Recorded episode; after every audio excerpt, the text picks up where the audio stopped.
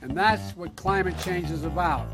It is literally, not figuratively, a clear and present danger. We are in the beginning of a mass extinction. The ability of CO2 to do the heavy work of creating a climate catastrophe is almost nil at this point. The price of oil has been artificially elevated to the point of insanity. That's not how you power a modern industrial system. The ultimate goal of this renewable energy, plan is to reach the exact same point that we're at now. You know who's tried that? Germany. 7 straight days of no wind for Germany. Their factories are shutting down. They really do act like weather didn't happen prior to, 1910. Today is Friday. It is Friday, and welcome, everyone, to CCR number 59. It's hard to believe we've done that many so far. Well, today we're going to be talking about fact checks and fecklessness. Well, you know what the feckless are. You know who you are out there. Anyway, today we've got our usual panel. We've got with us Sterling Burnett and Linnea Lueken, who are joining us to help skewer the feckless today and talk about some of the things that we've looked at this week. We also will be covering this week, in addition to climate fact check on our Climate at a Glance book, we're going to be covering the EPA new set of rules that are basically designed to push everybody into an electric car. Full disclosure, I've owned 3, not anymore. All righty, let's start our show, guys. So welcome. How you guys doing today? Sorry, we're doing well. Sorry, we didn't know. We don't have anything planned ahead of time, guys, to say. I'll let Linnea go first. So we're doing great. Having a good day, other than a bad hair day, hence the hat today. Well, your cap looks cute, so you're doing fine. Thanks. Great. All righty. And as I sit here, I'm enraged by Biden, by JPMorgan Chase Bank's CEO wanting to take private property for his green energy and for everything else that's going, that's maddening in this world. Well, that's good.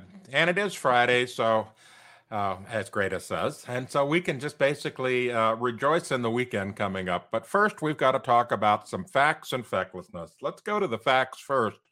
Now, you may recall that we published a booklet, Climate at a Glance, 30 topics for teachers and students on all sorts of different climate things. It has been tremendously well received for the most part, and that's the problem. People like it. Oh, no, we have to smack it down, says the left. The left is busy, busy, busy right now, writing all kinds of articles. I count 3 so far, basically. Maybe there's more that are basically saying, don't read it. It's misleading. It's not factual. It's climate denial. It's all of the above. They are very busy trying to skewer this thing. The interesting thing about it is that they haven't been able to skewer any of the facts in it. They only talk about the usual stupid arguments, the lazy arguments, like the Heartland Institute is the shill for big oil. They're in bed with the Koch brothers, on and on and on and on. There's no merit to any of these claims. We don't take any big oil money. We haven't for years and years. It's just not part of our makeup right now. So let's look at this article from AFP, a French outfit that basically said, we've reviewed it and it's junk. Don't read it. It's dangerous. All this stuff, And this article from AFP basically talks about the fact that they've gone out and reviewed experts, and they have got the expert's opinion, and the experts say it's bad. So therefore, you shouldn't read it. You guys. Here we go. Book sent to schools contains misleading climate change claims. Go ahead, Sterling. Yeah. I don't think you're being fair to our critics there, Anthony, because you may have found 3 separate articles, but AFP's fact check and its follow-up article, they think your Climate at a Glance booklet is so threatening that they had to do 2 separate articles on it. One, that's true, in February, and one just last week. And that one was picked up by dozens of outlets around the world. You know, I saw it in the International Business Times, in Macau, in the Philippines, in Brazil. I've seen it all over. And that one says infecting young minds. So the Climate at a Glance booklet is like an infection. You read it and then you breathe on somebody and you pass on the information somehow miraculously, and it warps them. It's crazy. Yeah, it is crazy. The infecting young minds kind of thing. I want the title of infector in chief. That's what I want. Yeah. You know, maybe you can get a good government pension being the infector in chief.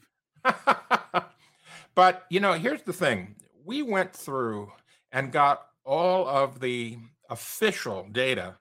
You know, we got data from NASA. We got data from NOAA. We got data from the IPCC, we got data from peer review, and we got data from experts in the field in climate. We presented this data and we made sure everything was referenced. We made sure everything was factually cross-checked to make sure that everything in this book was accurate. This wasn't something we threw together in a couple of weeks. This was a months-long effort by multiple people, not only within, but outside of the Heartland Institute that reviewed it. We stand by the facts that we presented in this thing, and we know that they're factual, and that's why they're going totally berserk over it. That's why they have to smack it down. You know, you can get your own copy of this for free. Go to climateataglance.com, and there's a download for a digital version of the book, and it's also available on Amazon. And on Amazon, we have all kinds of positive reviews, glowing reviews. We've had all kinds of email, which we'll get to in a little bit, from teachers saying what a wonderful resource this is. And that's why the left is so threatened, because the teachers are all of a sudden having a tool to say something different. Guys, their reviews are, we should mention, they're from confirmed purchasers, not just anyone who's never read it. They're from confirmed people. And, right. You know, I know we're going to go back to the AFP, but I've written about this AFP thing, and I think I was unfair to them because I said all that their fact check lacked was a fact check. In fact, when they checked our facts, when they looked at what we actually said, they basically confirmed everything we said, and then they always added a but. Yes, hurricanes aren't worse, but yes, their data shows, the data they use shows wildfires have declined. But, and so when they fact checked us on the few points they fact checked us, they confirmed what we said. And then they added context from experts saying, oh, well, the future, things will happen in the future, or the data in the past is bad. It's the only data we have, but it's bad. And so ignore that. So it's ridiculous. Well, first of all, you shouldn't listen to the French about anything. That's I know. French. Except food. When it comes to cuisine. Yeah, cuisine. That's it. Yes, cuisine. And wine. And maybe fashion. All right. But so, but besides that, like Anthony and Sterling have pointed out, the only times that they have any kind of a refutation to what's presented in Climate at a Glance is when it has to deal with projections. Now, what does not deal as much with projections, other than referencing them, is the working group reports by the IPCC, which, as Anthony told us at the beginning here, Climate at a Glance relies heavily on information from the IPCC working group reports, which is where actually all the science is in the IPCC climate reports. The journalists do not read the working group reports. Nope. I don't think that they would get past the first page, to be quite honest. There's a lot of kind of circular conversation that goes on in those, and they're not easy to get through. But these people do not even try. They read the report that is put out as a summary to policymakers, and that is it. And the policy for summary makers does not reflect what is actually in the working group reports. Never has. So this is all just, you know, they're trying to fact check us when they haven't actually done any of the work. And it's pretty gross. I hate it. I'm not a fan. Looking at just a couple of them. So they fact checked us on crop claims, right? And our data comes from the UN. It comes from the UN's Food and Agriculture Organization.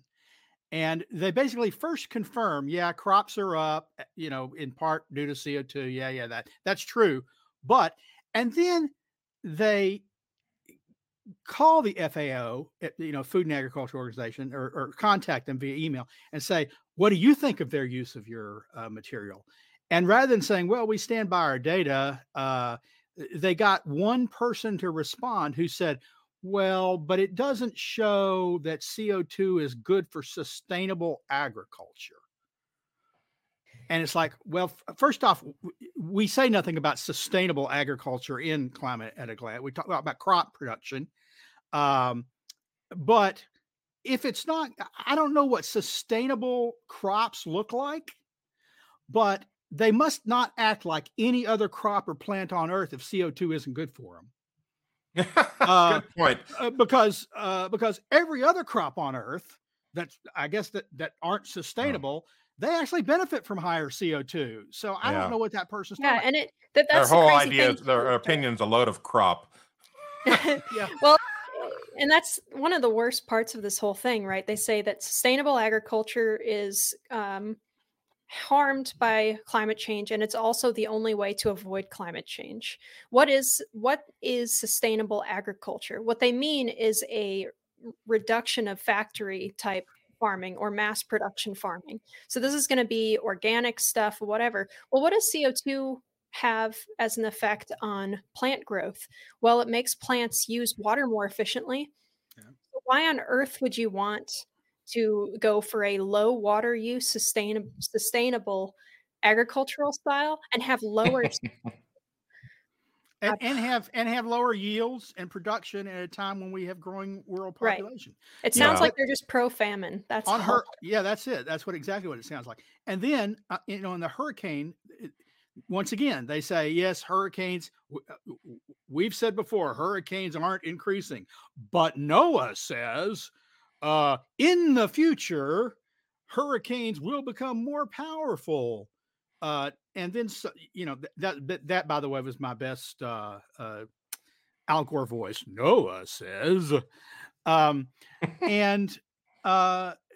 Okay, so you don't refute the facts that we present, but you say that in the future. Well, then NOAA must not follow its own research, because we also looked at research.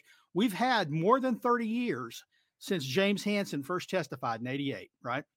88, so it's 35 years since Hansen first testified, and that climate change was causing, you know, the end of the world, and humans were causing it. And so we've had 35 years since then, and guess what's happening in those 35 years? Severe and powerful hurricanes have declined. Whose data is that? NOAA's data. So for some reason, the climate change we're causing thus far has caused hurricanes to decline. But in the future, hurricane powers will increase, despite the fact they haven't done so far, and they've been, in fact, going down. Just the opposite of what NOAA claims should be happening with a warmer, more CO2 world. Yeah. And, you know, they were also talking about, one of the articles I saw talking about flooding, you know, and the IPCC in their latest report says we see no climate change signal affecting flooding whatsoever. And yet they insist that flooding is getting worse. And the problem has to do with reporting. You know, one of the big things that's changed over the last 30 to 40 years as climate change became, you know, its own thing, is that we've had far more availability to reporting. We've had, you know, news outlets that run 24/7. We've got the Weather Channel. We've got storm chasers. We got millions upon millions of people with cell phones that can capture tornadoes and other odd weather events, you know, literally in seconds, and have it over to CNN in a space of a couple of minutes. We have live feeds, all this stuff. And so it gives the appearance that weather is getting worse and therefore it must be climate change. But it's not that at all. When you look at the data, and that's exactly what we did. This book was entirely data-driven, nothing else. No agenda, no looking at the future. Look at what's happened so far in the data. And when you look at the data objectively and get that whole model, say the future is going to be worse out of your head, you can't really dispute this book. Well, and it's this was not an opinion piece. It was not vitriolic. We never say climate change isn't happening. That's not what this report is. We looked at in the booklet. We online we've got more briefs on different topics, but in the booklet we looked at 30 topics, and we said, here is what's happening. You hear that bees are, I don't think bees are in this one, but you hear that hurricanes are increasing and getting worse, more powerful. Well, here's what the data shows. You hear that crops are failing and being affected by extreme weather. Well, here's what the data shows. And then we let the reader decide. Are you going to believe the data? Or are you going to believe what the press headlines say? And that is how you do science. It's also how you, I think, in a science class, because it was for teachers and students, how you should proceed. You say, okay, let's open this topic up for discussion. And then let one side present their point of view and let the other side present their point of view. And hopefully both those points of views will be based on facts that can be challenged there, that you could put a truth table to them. Yep. All right. That's not what they want. They don't want truth tables. Yep. All right. So let's go to one of the few articles that have come to our defense. We had a fellow by the name of Kevin Calo at Cowboy State Daily in Wyoming. Love that state. Wyoming's a beautiful state. A lot of climate realists and sensible people living in Wyoming. Anyway, Cowboy State Daily did an article that basically looked at AFP's fact check. They said, we're fact checking the fact checkers. The fact check is worthless. That's what they were saying. And so they went through and checked everything that we wrote. And guess what? We came out on the right side of data, the right side of truth. And that was the whole goal of here, data and truth. That's all we wanted to put out there. But data and truth is threatening to the left, and that's why they have to smack it down. Just amazing, the reaction that we're getting to this, because, you would think that people that are out there with the whole gloom and doom scenario, that the future is terrible, you would think that if someone brought to their attention, hey, it's not as bad as you think it is, facts say so, you'd think they would be welcoming with that. Oh, thank goodness, the future's not as bad as we thought it was going to be. No, they want to go out and say, the future's worse than we thought it would be. These people are deniers and all this kind of stuff. That's their mindset. It's crazy. Yeah, good news, I guess, doesn't sell papers or ad revenue on television. I don't know. But, the most telling, I'm not sure if this made the book or if we put out this two-pager after the book went to press, but the most telling thing to me is the fact that, the good news that deaths related to temperatures and extreme weather are down 99% over the past century of climate change, of global warming. You'd think that would be headlines everywhere. It's like, good news, people not dying from climate change, people not dying from extreme weather. The number of people dying from non-optimum temperatures drops 99% over the century. I don't see those headlines, but that's what the data show. Instead, you see headlines, oh, people dying from climate-induced heat wave, as if we never had heat waves before. And as if heat waves aren't, in fact, as if more people don't die from cold, and the number of cold deaths are declining dramatically. Yeah, well, good news apparently is not something they like. It's funny. We got mail. Yes, we've got mail. We got a lot of mail about this. We got some good mail and we got some bad mail, and then we got some mail that, well, you just judge it for yourself.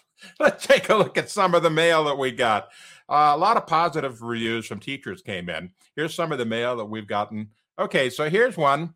I received your booklet and saw a digital version and slide deck. I appreciate y'all putting this together and sending it out. I teach environmental science to senior level students, and we're going to be hitting the final unit called Global Change. And this tool will be great for analysis and case studies. I love receiving new resources that are easy to use and make it easier and not have to create one. So thank you for sending this and for the work involved in putting it together. How about that? Let's go to the next one. All right. This one here says, I plan on using this as an additional resource for my classes. Basically, I'm wanting to take you up on this offer of getting more books. And we did send them. If anyone wants more of these, we'll send them out. Here's another. Thank you for sending me the Climate at a Glance book. I have for years told my students that the things they hear on TV are lies and half-truths and have to deal with others judging me. I have a physics degree and I teach physics in high school and community college. One of the things we didn't touch on was about Earth's magnetic field, but that's something, you know, we couldn't cover everything in the book. But anyway, thank you for the book, which I can use as evidence when people disagree, especially in this new world. How do you deal with the ignorant sheep on a daily basis? Well, that's why we're here, to deal with that. Okay, next one. This one kind of stands on its own. This was not a fan. This was not a fan. Yeah, thanks, Jesse. Okay, next one. All right. A. Smith, that could be anybody, you know, it might even not even be his real name. You will bleed and die in the Civil War you start, Skippy. Yes, Civil War over climate change, right. Yep. I actually wrote him back. I said, you know, I did my best airplane impersonation. First off, don't call me Skippy. Secondly, or I might have said, who is the Skippy of whom you speak? But then I said, you know, I questioned, I said, what Civil War am I starting? I talk about climate change and somehow I'm starting a civil war. Yeah. Well, you know, you are more powerful than you think, Sterling. You got to watch it. Evidently. Look, if I was as powerful as they think, yeah, I evidently am. The world really would be quite a different place, and I would like to think better, but I don't have that power. Okay, if you say so. All right, and then this is a follow-up from Jesse earlier. Full report here, since I know you never read anything that's not pre-vetted by the flacks at the Petroleum Institute. Yeah. And of course, I responded to that at length, and then he wrote me back. You know, once again, he called me a Nazi. You'll be remembered as worse than Nazis. Yeah, you know, here's the interesting thing. He cites the AR6 report from the IPCC. We have that referenced multiple times in the book, multiple times. And it, obviously, Jesse never read the book. He's just going from his mind. Oof. Anyway, next slide. All right, this is a kind of a big one, but this French-Canadian guy basically said, he's really happy that we sent this, and you know, he wants to use this in his classes and so forth. And so, you know, it's been encouraging that we're getting mail like this, because we know there are teachers out there that are in need of this stuff, and they can't get their hands on anything that says anything counter to the narrative, and they know that it's the narrative itself is being overinflated, and it's not true in a lot of cases. And so we have a lot of people that are very thankful for this. Next slide. All right, this is the winner. We have a winner. This one, again, stands on its own. What a KKK crock of fastest BS from KKK crop of fastest BS. Useless, worthless, white trash, supremacist, KKK Christianist, national fastest traitor, KK scum. Can barely read anyway, but nice try all the same. At least you pustules included lots of glossy pictures so the illiterate trash can be entertained. Thanks, Tom. I mean, This is just a sampling of the stuff we get. Did he include those quotes on his email, or did we put those? Yes, he did. Yes, wow, he did. They are the most ironic quotes he could have possibly picked. The irony is strong with this one. Yes. Oh, my goodness. It just... Well,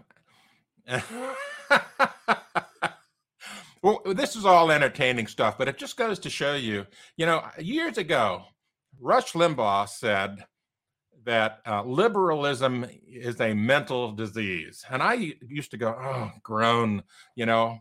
I felt that that was really bad, what he said. But after reading letters like this, I have to think he was spot on. I mean, it just unbelievable. All right, we're going to switch topics now. The other crazy thing that happened this week is the EPA and the Biden administration. They are basically throwing out a mandate by using bureaucracy, nothing we voted for, nothing that our legislators voted for. This is a mandate from bureaucracy that says we are going to go put out these rules with the toughest emissions limits ever. The EPA is going to mandate these emissions limits, and the emissions limits basically boil down to this. You can't drive a gasoline-powered car, and this is going to push at least 2/3, maybe more, of all of the vehicles being sold in the United States by around 2032 to EVs. The biggest problem that we have with bureaucracy is none of these people are scientists and engineers. None of these people know how to run a society from the ground up nuts and bolts versions, you know? And so they just make a mandate and they think with a wave of a hand and a law, it will happen. They are so far out of it. It's amazing. Not the biggest, but one of the main concerns about this is that they talk about emissions. They've always regulated emissions of pollutants. CO2 ain't a pollutant. This is specifically focused on pollutants. It's not about particulate matter. It's not about soot. It's not about ozone. All of these things that they traditionally regulated. This is about CO2 because they don't get at it if they're regulating traditional pollutants. So they say, oh, well, CO2 is pollution. I guess we should, you know, each of us individually go into our local auto shop and breathe into a breathalyzer and see how much CO2 we're putting out every year and get a stamp on our forehead saying we're either okay or not. What this is going to do, if it actually takes effect, fortunately, we've still got some years in the future. I don't think it kicks into 2027. You know, maybe he'll be gone by then. But what it will do is force the most popular vehicles on the road today off the road, or it will keep older versions of them, more polluting versions, on the road longer because people will keep their... Do you know what the biggest, best-selling vehicle, not car, best-selling vehicle in the United States has been, I believe, for close to 40 years? What is it? The Ford F-150 pickup truck. Yep, I was going to say that. That's it. Okay, so the Ford F-150 ain't going to meet these new standards. You are taking away what people are telling the marketplace they want to drive. And, of course, Ford's got an electric truck, and it hasn't done too well. They're losing billions on it. It doesn't satisfy the conditions that the old Ford F-150, the traditional gasoline-powered one, does. You know what? Every one of the pickup trucks sold by the major manufacturers is in the top 5 in sales or the top 10. All of them got to be gone. Your SUV, your big SUVs, they'll all have to be gone. And yet these are the vehicles that people choose when they're allowed choice. So Biden is telling you, I know better. You should care only about fuel efficiency and your CO2 emissions, not how many people you can carry. Not whether you can transport anything, not whether you can get a boat to the dock. Can you get your kids in the van? None of that matters. The only thing that matters, and Biden's telling you this, is CO2 emissions. And so you got to go. You got to stick all your kids in a Prius. Rivian, who knows whether Rivian will even be around by then. They're losing money. Yep. As far as I can tell, Tesla's truck's still not on the market.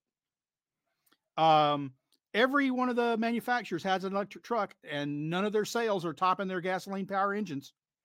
So, and that's the problem for Biden, is that people choose gas and diesel powered vehicles when they have a choice, and not necessarily the most fuel efficient ones, because that's not what they care about the most. Yeah, that's true. But see, here's the thing. There's this mandate that's coming down from on high, but when people are polled, 47% of Americans are unlikely to buy an EV. That's essentially half the population of the United States that is of driving age or car ownership capable. Now, imagine trying to make half of the people of the United States buy something they don't want. That's going to be a tough sell. It's also going to make a lot of people really mad. And what else it's going to do? If they do mandate this and it becomes, law, and they you can't buy a regular vehicle at a dealership. You have to buy some, electric version of the Trabant. Well, what's going to happen is we're going to end up just like Cuba. In Cuba, they have all of these old classic cars from the 50s and early 60s. And the reason for that is because once the whole Cuban Missile Crisis thing started and all that, Cuba refused to allow imported car parts and imported new vehicles. And so the Cubans, faced with not being able to do anything except keep the cars they have and keep them in repair, have been keeping these old cars on the road for decades. These old polluting cars. It's just amazing. And that's what that's what's going to happen here in the United States with this. We're going to end up to be a nation of used cars. Used cars will be king in the future. So take care of them. Don't let them rust out. What this is doing is it's a job security bill or job security regulation for auto mechanics, for car shops. And the manufacturers will have to keep making the parts, or aftermarket parts will have to come on to keep them running. Yeah, it's crazy. And, there's a lot in Nevada where I live now. They've actually thrown out they fired the first shot across the bow against classic cars. They have made a new mandate with the DMV here in Nevada that if you have a classic car, you have to show proof that it's a classic car. And the classic cars have been exempt from smog regulations. So you have to show that it's really, in fact, a classic car. Just having a VIN number is not enough. And you also have to report the mileage and all this stuff. And so they're out there basically trying to manage your private property in a way that they can control it. If you get a magnet, one of those car magnets, and stick it on there that says classic car, you think that will satisfy the standard? I don't know. I've got a little bit of data that our friend from Cowboy State Daily posted to Twitter real quick. Andy, I don't have I probably won't be able to get the link to you in time, but I'll just read it real quick. So the F-150 Lightning, the electric version of the F-150, costs $51.70 to charge, and it goes 227 miles. A normal F-150 goes 483 miles on a full tank. And at a high cost of gas, it'll be about $115 to fill the tank. So a charge takes about 30 minutes. Fill up is 5. The math just doesn't work out for us. Yeah, there's no comparison. And we know what the future looks like under Biden's mandate, because we can look to California. They already, the biggest EV sales, mandates that are stricter than the federal government's. And every year their power system fails. That's before we add millions and millions and more of EVs to the grid, and they tell you not to charge your cars, especially at night. They say, well, you need to charge your car while you're at work. Well, you're going to have a lot more electric vehicle chargers than even Biden is planning. If everybody is going to charge their car during the middle of the day while they're at work, as opposed to overnight in their garages. And my suspicion is you're going to have a lot of car garages and houses burned down when the EV batteries catch fire. Yeah. There's all kinds of problems with electric vehicles, and people have seen them in the news. The big difference between gasoline cars and electric cars is that gasoline cars generally do not spontaneously combust. You know, gasoline cars do, in fact, catch fire in auto accidents, just like EVs do. But, you know, you can be pretty sure that if you park your vehicle in the garage overnight, even with a full tank of gas, it's not going to burn your house down on its own just because. But with an EV, you can never be sure about that. And that's the big difference. People are afraid of these vehicles for that reason and for other reasons, too. They're worried about range anxiety, worrying about, are you going to be able to get to your destination, you know, and have enough juice to get there? With a gas-powered vehicle, you can always stop along the way and get more gasoline. With an EV, you may or may not be able to encounter a charging station. And, you know, that's a problem. Well, but, and, you know, sorry. Go ahead, Linnea. Go ahead. We talked about this yesterday on In the Tank, and the one of the things that people just don't talk about is how much long distance driving is part of like the American culture in general. I mean, ever since, you know, like Route 66 and stuff, you know, going on multiple day drives, and my family routinely takes 16-hour road trips, at least, depending on where we're going. But back and forth between Illinois and South Carolina is about 14 to 16 hours sometimes, unless you go a little fast. And it's a huge part of the American culture. Europeans don't understand this at all. And that's why you'll see all sorts of Europeans in the comment section be like, why don't you just build more trains? Why don't you just blah, blah, blah, blah, blah? Why don't you just live closer to the stores? Blah, blah, blah. Because this country is a very large country, and a lot of it is mostly uninhabited. Yeah, I think most of Europe could fit in Texas and certainly Alaska. Yeah. Right. So, you know, it takes the same amount of time to travel between two states as it does between two countries in Europe. Right. It's like going between New Hampshire and Vermont, you know, for Europe. It's totally incomparable. And again, the United States was built on distance travel culturally, not just for efficiency purposes, right? So we have one of the most expansive highway systems in the world.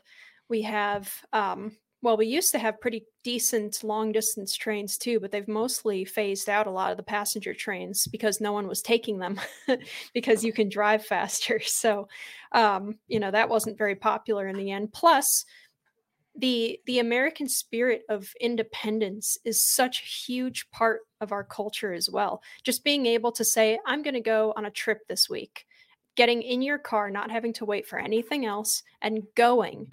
That is what they intend to take away from us. They do not want you to have a car with, you know, a 500-mile range like my little Jetta almost does, so that you can go travel to, I don't know, Miami or something for the weekend. They don't want you to be able to do that. They want you to live in a 15-minute city and never go anywhere. Automobility is part of freedom in this country. It is. I did an analysis for a couple of different papers that I wrote that looked at the range of EV vehicles versus conventional vehicles. And I talked about, you take a long trip like I did to Colorado. I spent a week in Colorado. It took me where I went, I think it took me 14 hours to get there driving overnight.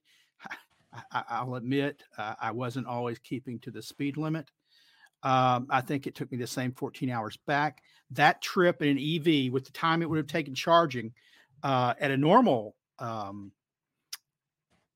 station, a normal charging station, if I could have found it along the road, probably I would have gotten 2 days in rather than 7 days in, because it would have taken me about 3 days up and 3 days back, the time I was charging. If a super fast charger, I would have lost 2 days. So I would have had 5 days vacation rather than 7. Just going to Houston, most electric vehicles don't make that on a single charge from my house. It's about 4 to 5 hours, 240 miles or so, in traffic. And so to have to stop overnight and find a charger for my vehicle while I rent a hotel room to go to Houston, which I can do, you know, I can do a trip down and back in a day. That's not very convenient.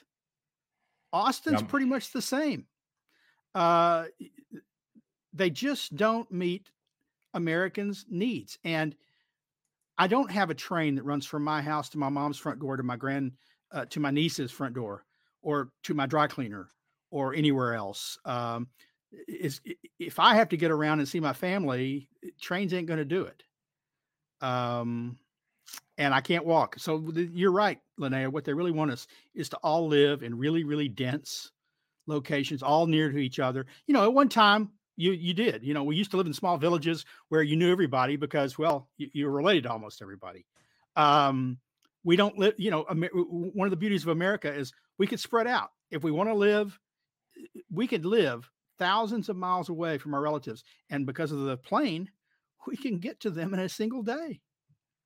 So we can still visit grandma, but still live in the mountains if we want to, while grandma wants to live at the home where she was raised. Right. So that one of the biggest problems, in addition to the spontaneous combustion of electric vehicles and the range anxiety, is how long does it take to charge? This article here says many new electric cars can take up to 12 hours to charge using a level 2 outlet. That's one of the biggest problems right there. Can you imagine if they remade National Lampoon's Vacation today, but they were driving a big electric station wagon that looked hideous? I mean, you could have some pretty funny scenes bursting into flames on the highway, though. That'd be pretty good.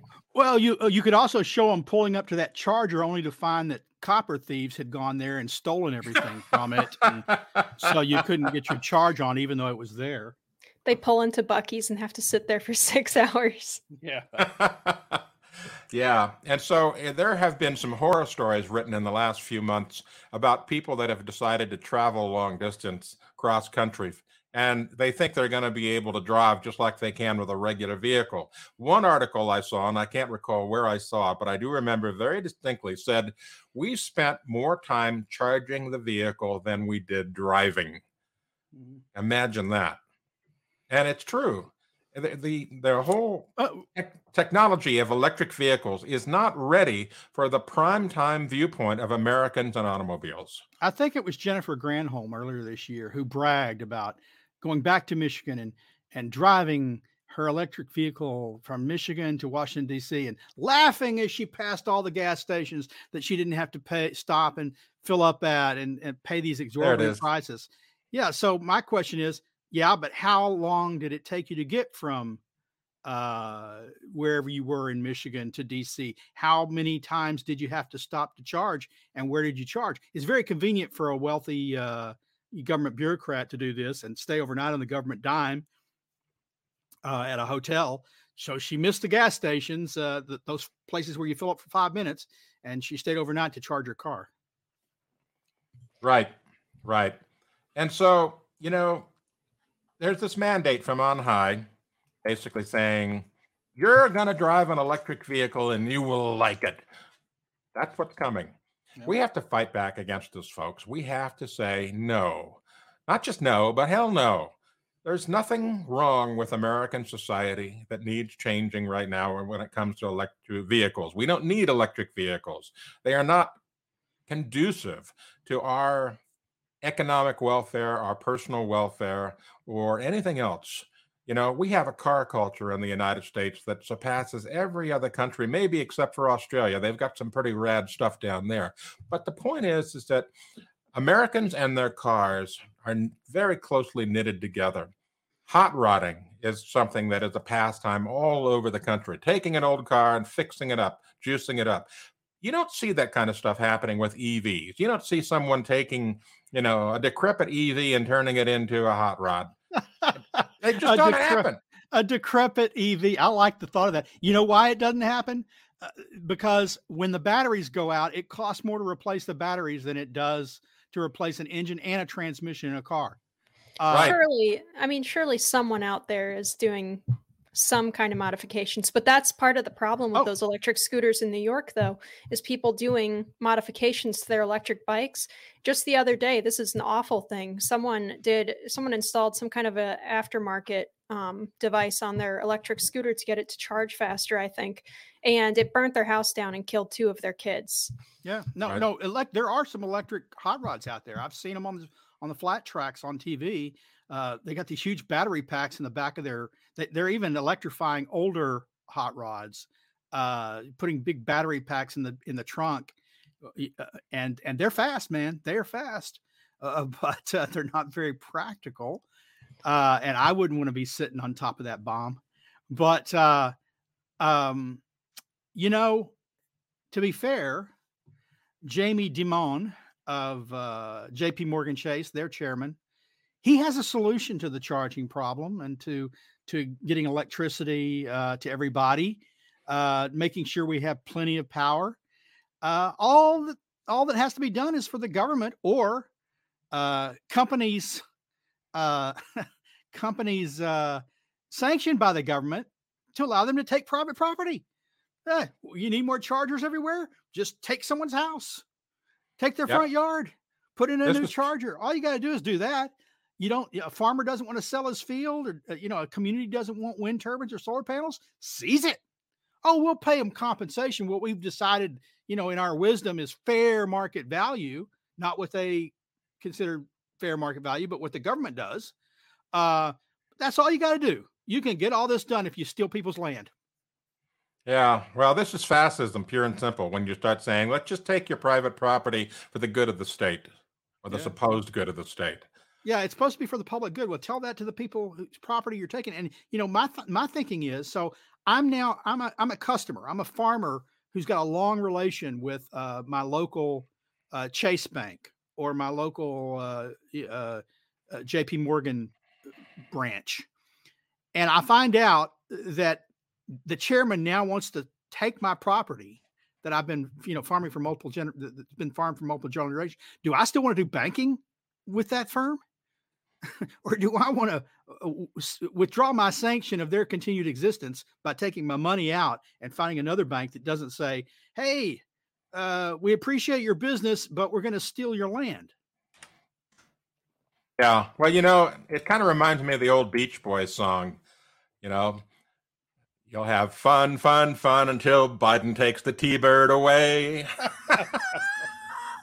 And that's what's happening. But speaking of Biden taking your T-bird away, look at what Biden has. He's got his garage and his classified documents for his Corvette. Yes, our climateer-in-chief, Joe Biden, who's pushing these mandates, says, I'm going to keep driving my Corvette because, well, you know, I'm exempt. That's one of the problems with the elite and the left. They're always exempt from the stuff they push on us mere peons. You know, we don't need Corvettes. No. They're bad for the environment. We don't need those things. Well, maybe he won't be able to drive it in Las Vegas very much longer. Who knows whether it'll get classified as a classic there in Nevada. Yeah. Yep. I would say one of the things that was most interesting about Biden and his Corvette is that he went on with Jay Leno on this show to talk about his wonderful Corvette, and Jay Leno drove around with him. And then they had a drag race, right? Getting up to 118 miles per hour. Gosh, how much nasty carbon did he emit into the atmosphere? Carbon dioxide, actually, because, you know, you don't see carbon coming out of these tailpipes unless they're badly tuned. In any event. And how much real carbon in the form of his tires tread did he leave on the track? Right. Anyway, the bottom line is the left doesn't give a whit about us or our needs or our cars or our possessions or our property. They simply want to control you. That's all this is about. Nothing else. Sure beats Air Force One. Right. You know, Air Force One, you know, I believe these mandates, when they convert Air Force One to electric and Biden gives up his Corvette for a Tesla, that's when I believe that these folks really believe they know what they're talking about. To be fair, at least he didn't trip getting into his car. I don't know if they should. All righty. Anyway. Okay. So we've got questions from viewers that we're going to try to tackle now. You know, bring it on, folks. Let's see your questions. How will goods be transported across the nation? Well, electrified. Slowly. Yeah. Well, I will say I've seen the new Tesla semi-trucks. They're made not too far from me off of USA Parkway east of Reno. And they're pretty cool looking. And they seem to be well engineered. Whether they will stay well engineered and live up to their promise for long distance, I don't know. I think that they're primarily useful for short haul, just like any electric vehicle is. I don't really see long distance transport of goods being done by EV trucks. Well, you have to have a trailer packed with batteries, right? You'd have to have half the trailer packed with batteries for long haul trucking, and charging for long periods of time. It's just amazing that they're considering this. You talk about supply chain issues now. Getting supplies come in from the port of San Diego or New York to the middle of the country. It adds to the complications. And are the ships going to suddenly be all electric? Are they getting rid of diesel marine bunker fuel? I got something on that, Sterling. It's one of my favorite things that they've been talking about for about a year, maybe a couple of years now. They've come up with a new technology to limit emissions from, transport ships, basically. It's sails. They put sails on the ships. We're returning to the age of exploration. I was gonna say, talk about Back to the Future. Yeah, it's wonderful. Loving it. I love to see that. Of course, what they don't think about, and I'm sure that the engineers and stuff who are making these things are like, yeah, this isn't going to work, but we're getting paid a lot of money to do it, so we're just going to do it.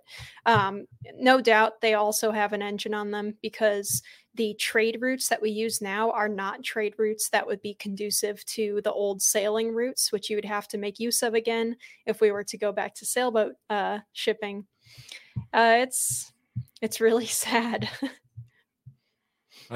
Yes, back to the future, back to the 18th century. Oh boy! All right, let's go to the next question. If you don't use it for a few days, do you need to leave them plugged in? Do they lose charge sitting for a few days? Yep, they sure do. Lithium batteries do lose charge over time. So if you plug it in and you have 100% on your meter, and then you unplug it and then you let it sit, yes, it's going to be lower. Now this brings up an interesting question. Suppose you drive your Tesla to the airport, and you don't have the ability to plug into one of the chargers they have there. Most airports these days have about maybe a dozen of these EV chargers. So you can't leave it plugged into these EV chargers for long term because they're there for short term use. So what do? You come back after a 2-week vacation, and you sit in your EV and you press the button, and nothing happens. What do? Well, you got to call AAA, and they bring a fossil fuel tow truck by and move you over to the charging station. Well, the alternative, Anthony, is if you're in San Francisco or a few other cities, including Dallas for that matter, you give your keys to the homeless person that's living in the garage and say, can you move my vehicle when one of these things opens up, and trust that the car will still be there when you get back. Right. Yeah, that works. Sure. All right. Next question.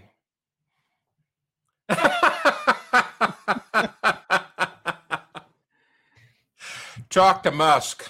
Talk to Elon. Talk to Musk or the Russians. They're still shipping people up for a price. Yeah. Will these charging stations have blackout the same as the rest of us? Well, interestingly, no. One of the most interesting charging stations is in California, at the summit of the Sierra Nevada on Interstate 80, Donner Summit, as they call it, in name of the infamous Donner Party. And so at the charging station at the summit rest stop, there is, in fact, a diesel generator. And when you pull up, because they couldn't get the high grade electricity they needed up there, they stuck a diesel generator in. So you basically pull up, you put your credit card in, and the diesel generator fires up and charges your car. Oh, there you go. Well, I have a feeling that won't be common across the country. So yeah, that's part of the reason why California says don't charge your vehicles in the middle of summer, at night, is because they don't have enough electricity. And your charger will have blackouts. They'll cause blackouts.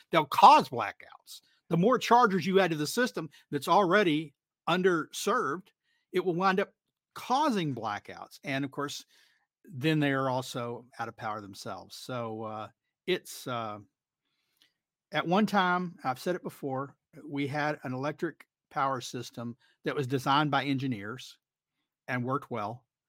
And now we have an electric power system increasingly designed by politicians who aren't engineers, and it's failing.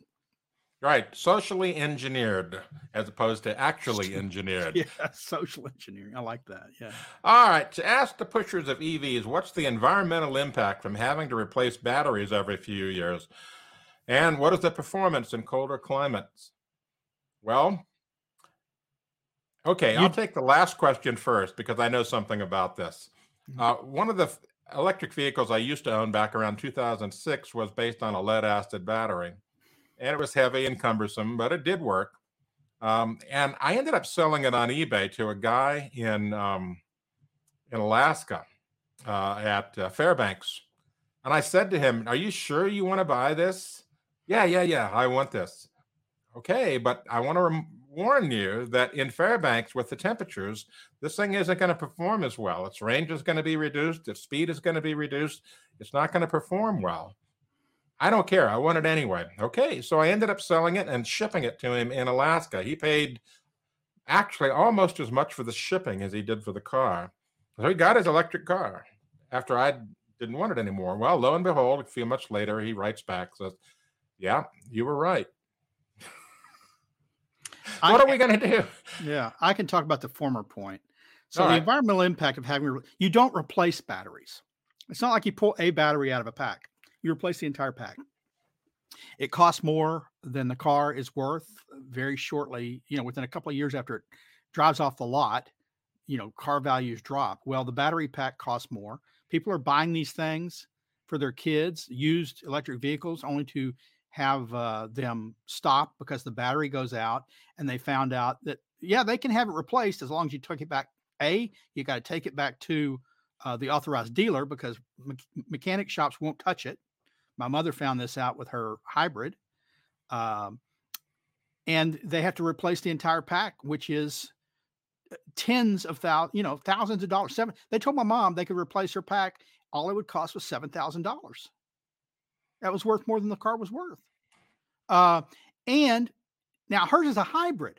So for 6 months now, I think, she's been driving around on the little gasoline-powered engine with no electric boost or help. She's keeping her car running, but she's not replacing that battery pack. Does that sound like does that sound efficient? So what the environmental impact is, you're using extra gas to haul around that heavy battery. And other people are just putting their cars in junkyards. So if you think electric batteries sitting around in junkyards is a good idea, because they can't recycle them, by the way. In fact, a story I saw and I shared today was all these recycling centers that are having fires break out because of the small batteries. You're supposed to dispose of these lithium-ion batteries in a particular way. You don't just toss it in the trash. And when they put their computers in the trash, recycling, they put their laptops or their Kindles or whatever, you know, whatever device they use, or just take the batteries out and throw it in the recycling bin because that's a battery, you can recycle it. Well, what happens is that these recycling centers, they're catching fire. And that's the small batteries. That's not even the car batteries. Yeah.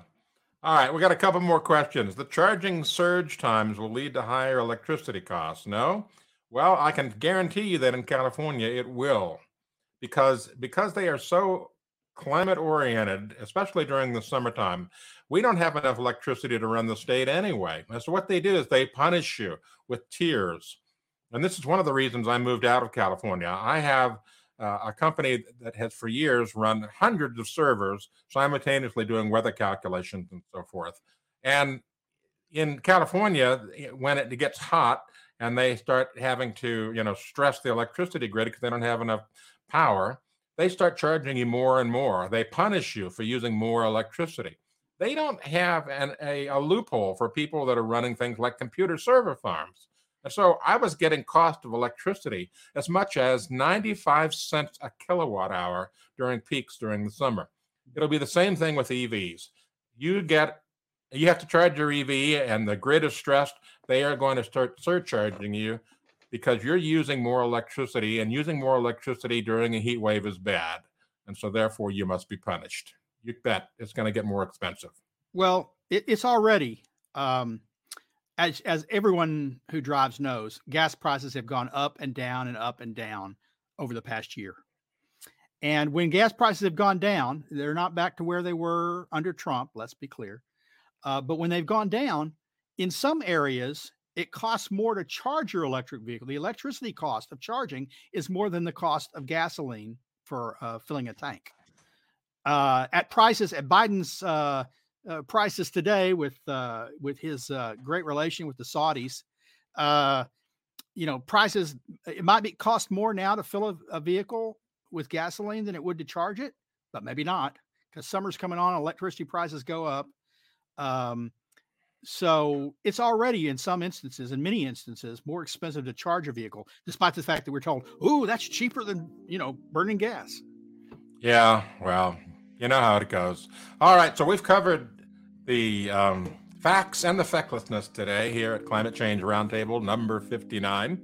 I want to thank you all for being with us. Be sure to visit us at climateataglance.com and download your free copy of the book if you haven't done so. Or if you want to show support, buy it on Amazon, only $9.95. Just look for Climate at a Glance on Amazon, and be sure to give us a review if you've purchased the book, because, we've got people out there that review it anyway, even though they've never read it. And those are almost uniquely negative.